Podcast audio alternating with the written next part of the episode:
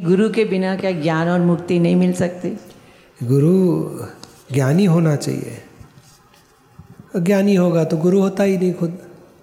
बोलते, मैं भी आत्मा में रहता हूँ, आपको आत्मा में बिठा देगा, फिर कौन किसका गुरु, कौन किसका शिष्य? यहाँ गुरु शिष्य का भेद नहीं, और ज्ञानी के बिना मुक्ति नहीं है। गुरु तो गाइडेंस देंगे हमें। थोड़ा एक स्टेप ऊपर चढ़ाएँगे, खुद भी जा रहा है जर्नी में। हमें हमें गाइडेंस देगा चलो मेरे पीछे मगर मोक्ष मिलेगा कि नहीं कोई भरोसा नहीं है। और ज्ञानी तो खुद मोक्ष स्वरूप हुए हैं और मोक्ष का दान देने के लिए ही आए हैं।